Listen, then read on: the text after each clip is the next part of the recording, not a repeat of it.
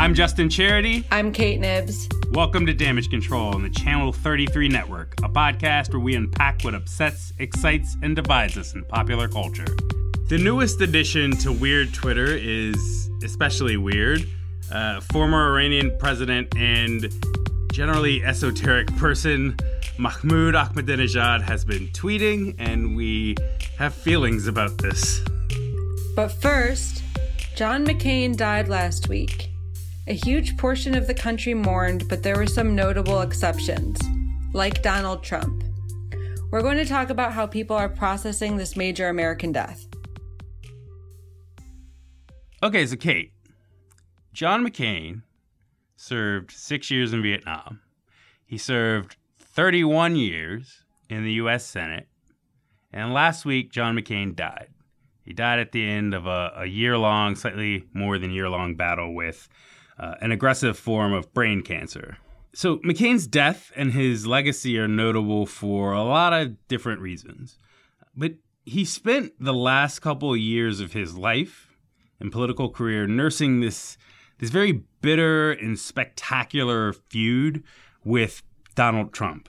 Uh, Donald Trump mocked McCain's military career, like right at the start of his presidential campaign. He, he said something basically to the effect of like, John McCain you know, got shot down in Vietnam and captured, and I prefer war heroes who weren't captured Such by a, the enemy. So fucking rude. Yeah, and that, it's like one of those early Donald Trump saying something moments, uh, saying something about someone moments that everyone thought would be the end of Donald Trump's career as a Republican politician until he went on to win the Republican nomination and then the presidency, obviously. Um, but it's weird. I think McCain's feud with Trump gradually underscored a lot of people's favorite qualities about McCain because McCain has this he has a temper for one. He is sort of this this brawling, bruising guy who will trade insults like real ad hominems with his political rivals. And he does have this sort of righteous unpredictability that contrasts with Trump's vicious unpredictability, right? They seem like McCain and Trump seem like these fated rivals. Um, and so McCain's death is this strange moment where I think the the the statesman who is the more conventional of the two of them, and I think is a bit more universally or broadly, let's say, beloved between the two of them, uh, sort of he's gone and Trump remains, and I think that that's left a lot of hurt feelings. Definitely. Um, and speaking of hurt feelings, so basically this this whole week is is filled with like um, memorial services. Like today is Wednesday, and there's a memorial service in Arizona, and I know Joe Biden is speaking at that. And then on Friday there's a memorial service. Or over the weekend there's a memorial service in D.C. Obama's and, speaking at one of them, right? Right. Obama and George Bush are both going to speak at uh, McCain's memorial service.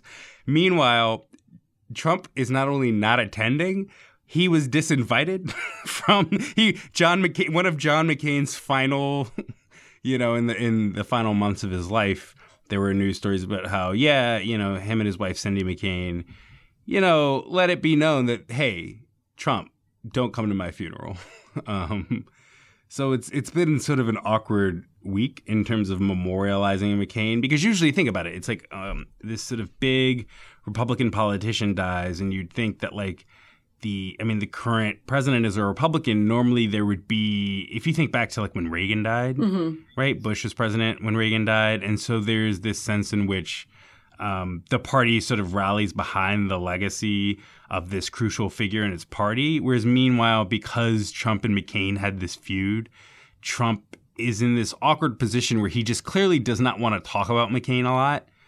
Um, and it kind of makes Trump look weak because even though Trump obviously survives McCain and he's the most powerful Republican in the world, he also, there's this weird air to Trump sort of resisting celebrating McCain that just makes him look like uh, a dipshit or a sore loser or whatever you want to call him. Especially as all these other people, including Barack Obama, who's not even a Republican, are sort of emerging to pay tributes to McCain.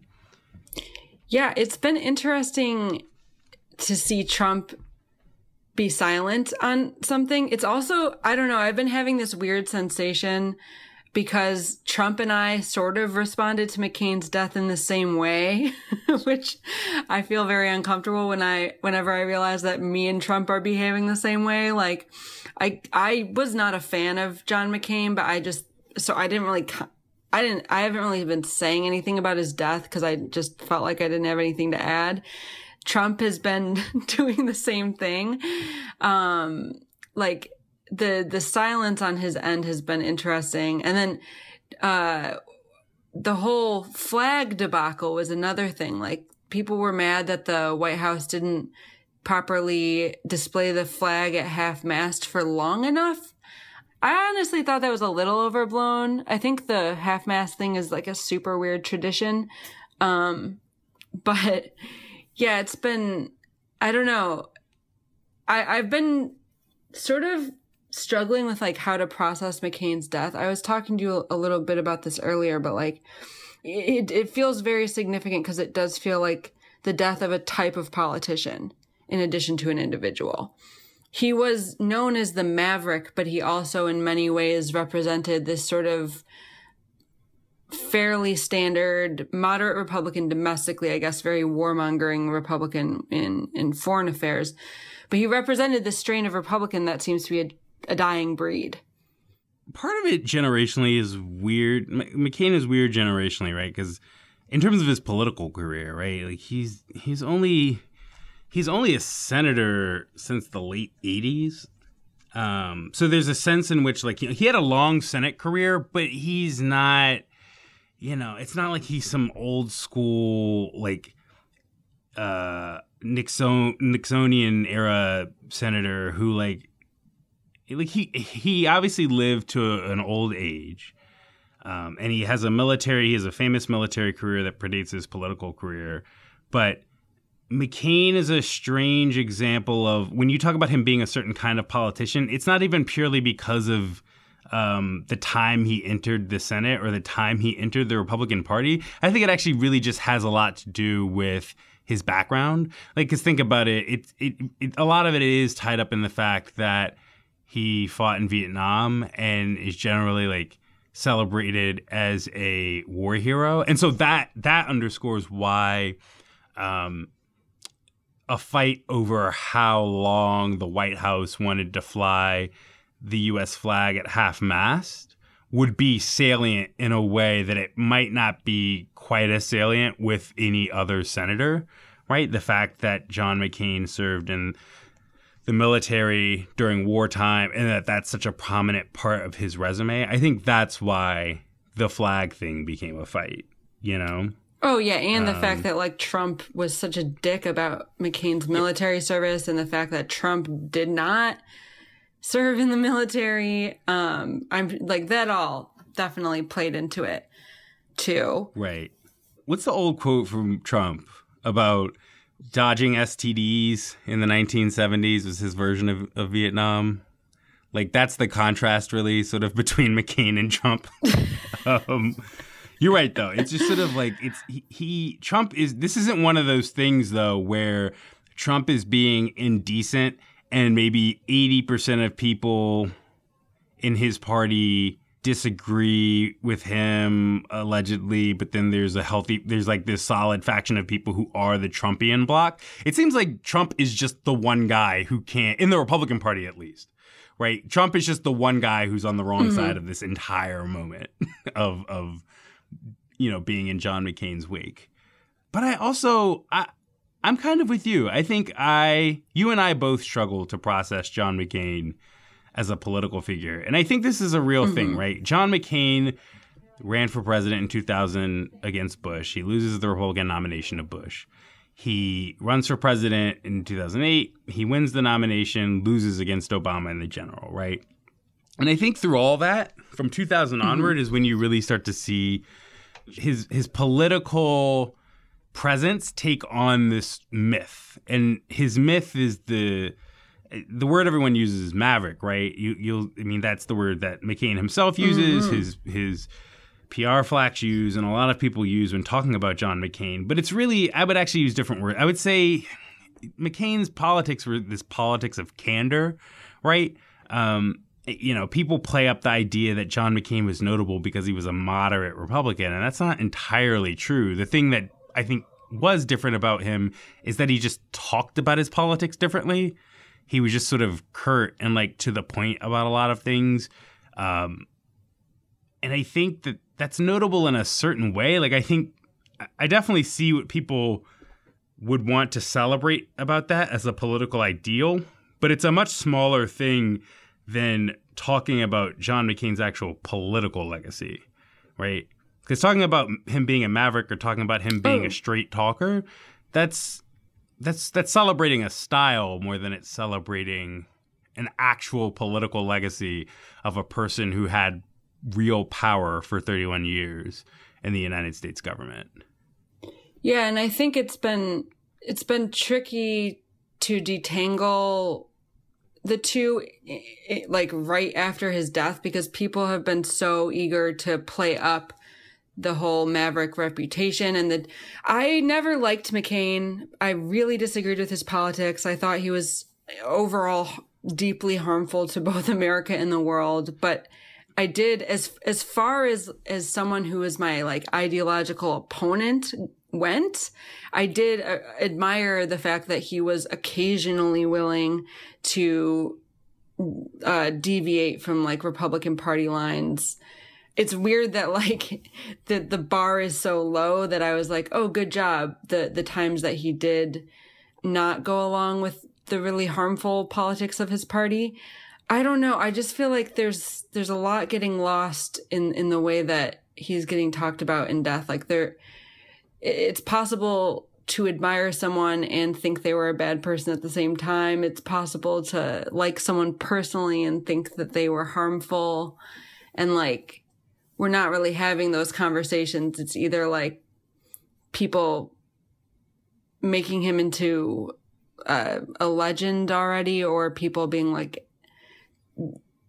he actually he right. sucked the whole time. Right. there just doesn't seem to be a lot. Of, there's like not a lot of middle ground. We should talk about the second half of that. Uh, the, the, I don't know because there is a second half to this argument yeah. that's not Trump and is not on the right at all, but it's on the left. And it, the left half of the chorus mm-hmm. is the John McCain actually sucked always the whole time, and he sucked. And uh, you know the subtext being like, who cares that John McCain is dead or it's good that John McCain is dead. You know what I mean? Like those people at least are trying to engage with John McCain's actual politics and also frankly with the actual politics of the US war in Vietnam in a way that John McCain's admirers are not at all trying to do. Like they're at least trying to they're at least trying to have a conversation about politics and about political legacy but they're also doing it in this way that feels like an overcorrection. Our listeners are going to learn a lot about us. um, but uh, when Jerry, do you remember when Jerry Falwell died? yes. The way a lot of people on like left Twitter are acting about John McCain, I was like that when Jerry Falwell died, and I don't even regret that. But I think of people like um, Falwell or Scalia, who I have thought in that exact way, and I I simultaneously believe that um, John McCain was, you know, a right wing senator who had, I think, especially with regard to foreign policy, like a lot of bad sort of. Like he was a powerful American senator who had a, a bad outlook on a lot of things, um, and his bad outlook affected a lot of people in a lot of regions of the world. Um, but I also, yes. I, for some reason, and maybe it's just because my brain has been broken by years of John McCain's marketing, but it's just I can't think of him the same way I think we, of Jerry Falwell. I can't think of John McCain the way I think of Antonin Scalia. Like, and again, it, maybe it's just that ultimately, on some level, it, it worked. Like the hagiography worked because so much of this, it feels like it, it was a long game to turn John McCain into a sort of contemporary equivalent of a founding father. You know, like the way we think of the founding fathers, you can have actual political debates about them and their ethics and their politics and their political disagreements among them. But I think on a basic level, when you talk about the founding mm-hmm. fathers, you're really just gesturing at a sort of cartoon. You're, you're basically gesturing at the Schoolhouse Rock cartoon of the founding fathers, who are vaguely like, good people, right? Or who had like good ideas. Deb- debatably, yeah, good ideas maybe. No, but that's what I mean. People, In the Schoolhouse yeah. Rock version of but, the founding fathers, yeah. right? They are sort of unambiguously like good and cool. Yeah. Sally Hemings is right, involved. but that, I feel like that's what the project is surrounding a John McCain. Yeah, totally. Because I, I I've been having the same sort of reaction where like I fully I, I hated so much of, of, McCain's politics, but my response to his death has been very different. Like when Scalia died, I was like, good riddance. Whereas with McCain, I have this sort of melancholy feeling that like the old my old enemy is dead and I liked him a lot better right. than my new enemy. Like he at least, like he had some honor to him. Um because I, I don't know, I I guess I really did admire uh like his motivation, even though it was naive and like the I don't know. I just thought that there was something about him that was genuine. So yeah, maybe his maybe I read the David Foster Wallace like travelogue too many times. Maybe I, maybe I f- fell hook, line, and sinker for a political persona, but I definitely, I guess I did. Like I, I'm sad that my Republican enemy isn't at least like sort of charming and played by Ed Harris in HBO bi- biopics and like now he was I don't know he was like a much better enemy than than Trump and his ilk.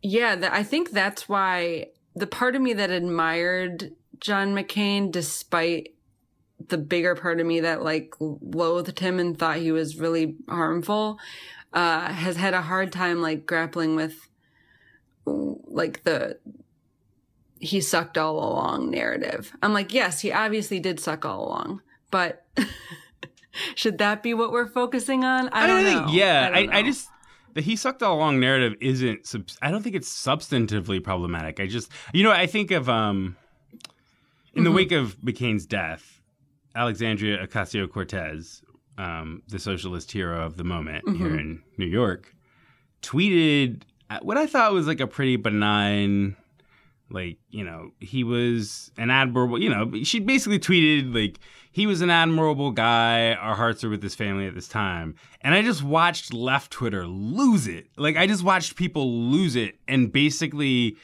tag that tweet as evidence that either ocasio cortez is a sellout or that she, it at the very least signified some sign of weakness that like once she finally gets to Congress, she's basically going to become Susan Collins. You know what I mean? You know what I mean? It, I, everyone just sort of read that tweet and, and they were like, she, oh, this woman's a mark. Like we thought she was a socialist, and instead she's some willy nilly center left dipshit.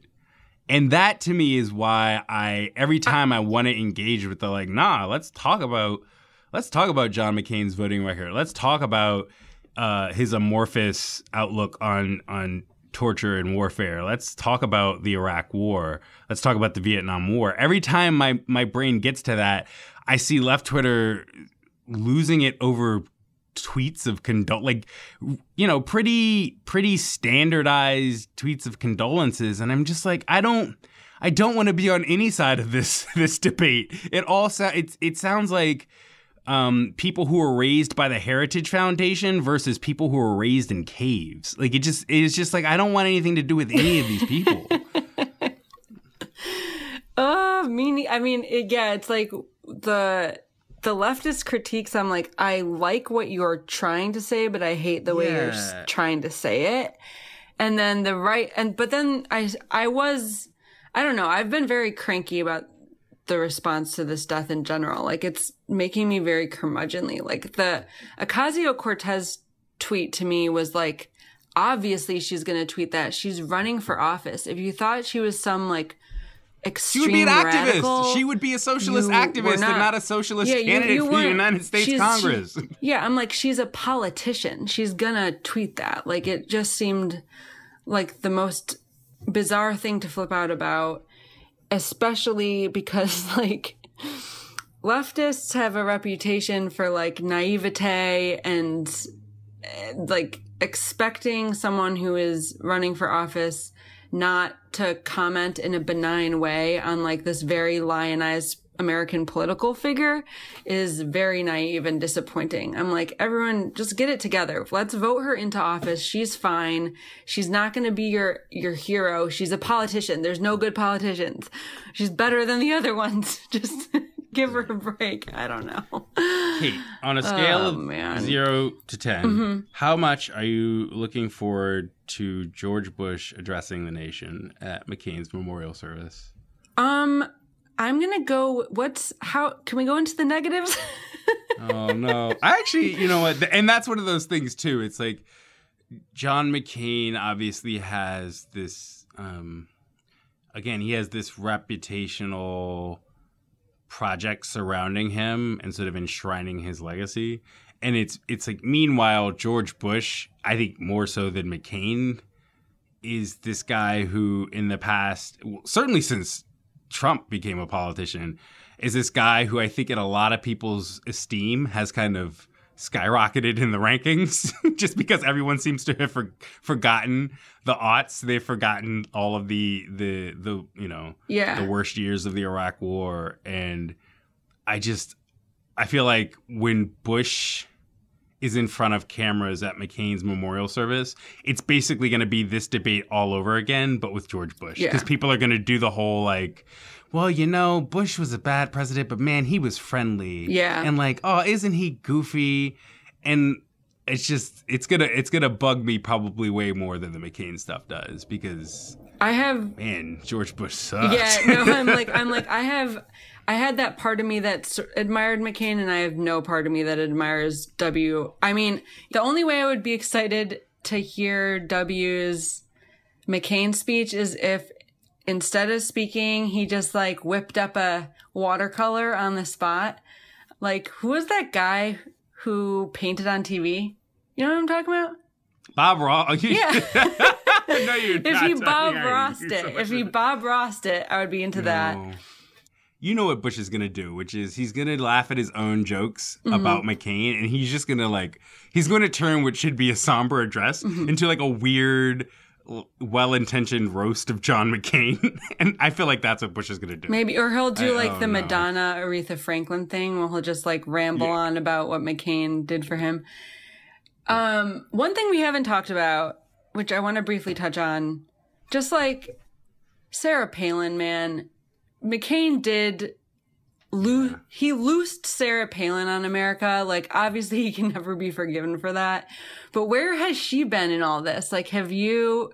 Has she said anything? That's a good point. I, yeah, I haven't heard anything from Sarah Palin, she- despite her national profile having literally been made by running for vice president under McCain. I know. Is I she? don't know what she. she gonna pop up anywhere oh i don't i don't know i'm curious uh if there was like i'm curious what she's up to in general in a sick way because i want i actually find like sarah palin's steep descent into not matter like irrelevancy sort of inspiring like sometimes i think of her and i'm like maybe that could happen to trump um Yeah, I mean, well, personal irrelevancy, sure, Mm-hmm. but I definitely think that the legacy of Sarah Palin Mm-hmm.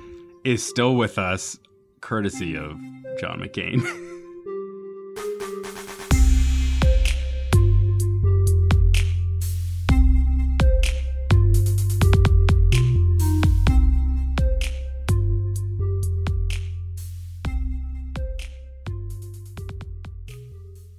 Speaking of old George W. Bush rivals, former Iranian President Mahmoud Ahmadinejad was not a good president, nor is he a good person.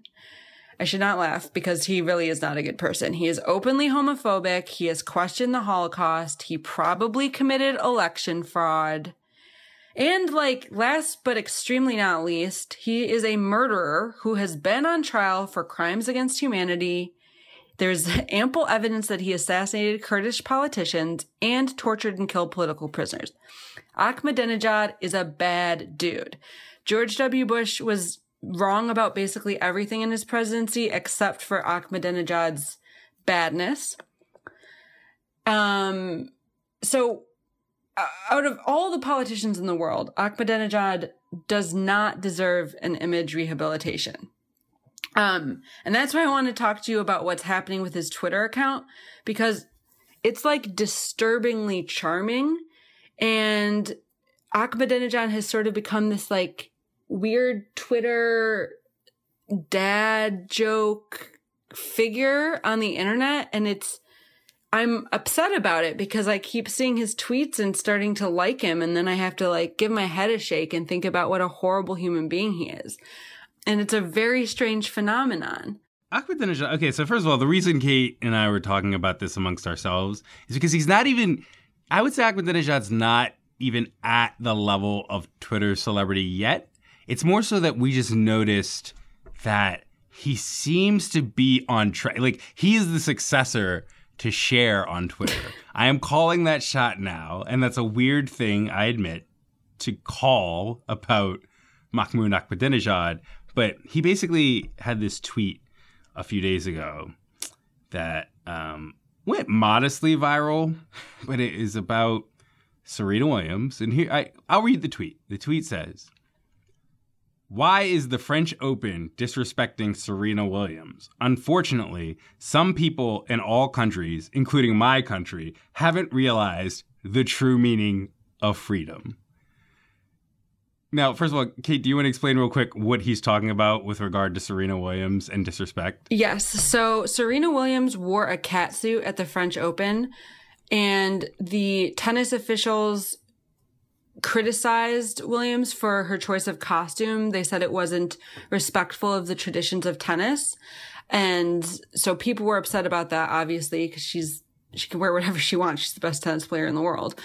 And one of the people upset about that was Ahmadinejad, um, which is kind of mind blowing to have him on Twitter standing up for a woman's freedom to wear whatever she wants when he famously led a administration that you know had a very different approach to what women wore to say well, the least. It's, it's, that, but it's also the fact that it, it's the weird dissonance of Mahmoud Ahmadinejad of all people defending a black woman athlete who in the United States is famously dogged by all sorts of concern trolling, especially within the context of her sport. Right. And so it's like weird to watch Mahmoud Ahmadinejad do more to side with Serena Williams than I think anyone in the actual sport of tennis. And yeah, and it's just insane because like Williams was criticized for like not dressing modestly enough and that was sort of his whole thing with women. Like it just is very strange. And then of course it's also novel that he's even on, he's been on Twitter for a while, but it remains bizarre because, you know, Iran doesn't have the same internet freedoms as, as a lot of Western countries. The whole thing is just, there's like seven weird layers to this. Um, right. It's also so okay. Those are his sports tweets. Do you want to read his? Okay, I'm gonna I'm gonna pull well, up his other his, his other sports tweet. His most his most sort of famous one, which is why I was calling it dad Twitter because it really is the most dad thing. It's like a photo of him sitting in front of a laptop, like pressing button. Oh, looking at his own Twitter, tweeting. Right, he's looking at his own Twitter page. And right. he says, "Had a busy day today, but I always make time for hashtag Twitter." Right. Just classic. But then, like interspersed with these sort of uh, surprising tweets, there's like he'll also tweet like, oh, he tweets at Donald Trump all the time. That's the other like yes. insane thing he does. Yes. well, but okay, but you say insane, but really, it's like when you actually read his tweets at Donald Trump, they read like resistance Twitter. That's why yes. it's uncanny because it, it doesn't read like it doesn't read as insane. It doesn't read as unhinged in a sort of the way you would think, you know, an unpopular authoritarian or retired authoritarian leader would sound like that. He just sounds like Robert Mueller Twitter. Yeah, like like so one of those Krassenstein brothers. He's like, "Sir, Mr. Donald Trump, sir." Right, right. So here's one tweet that will we can where his interest in tweeting at Trump uh, coincides with his interest in American athletes. I'm going to read this. Mr. Real Donald Trump. And th- so that's Trump's tag on Twitter. Mr. Real Donald Trump.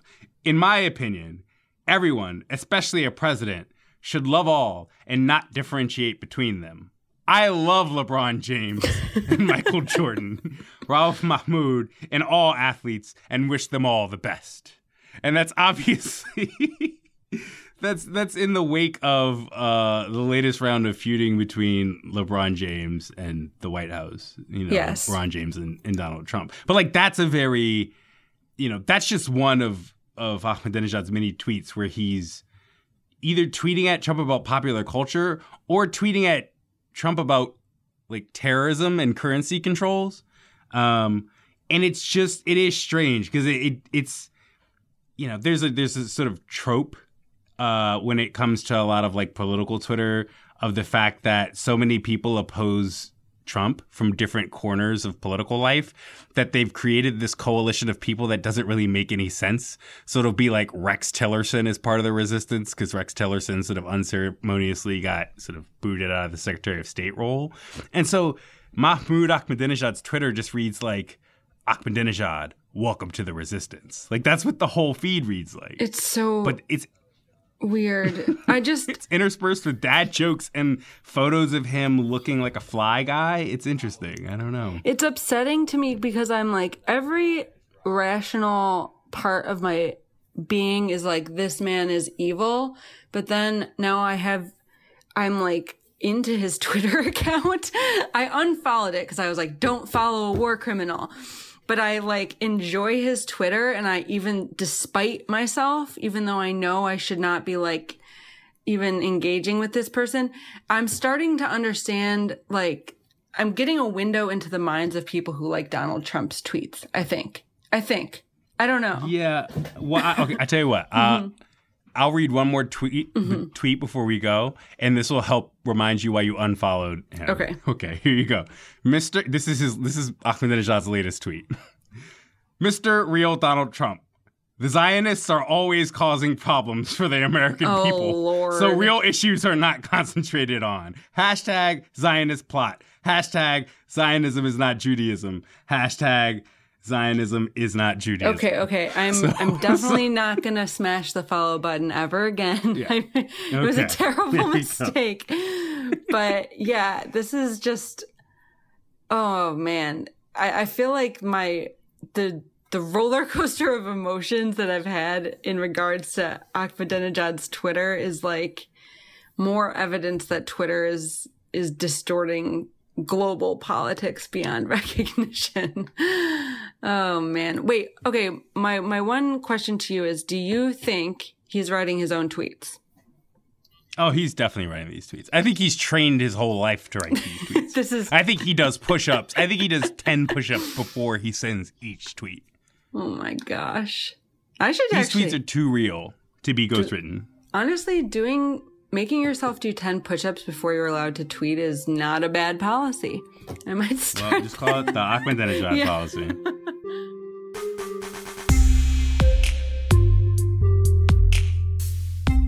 All right, I'm Justin Charity, I'm Kate Knibbs. and we'll see you all again in two weeks on Damage Control.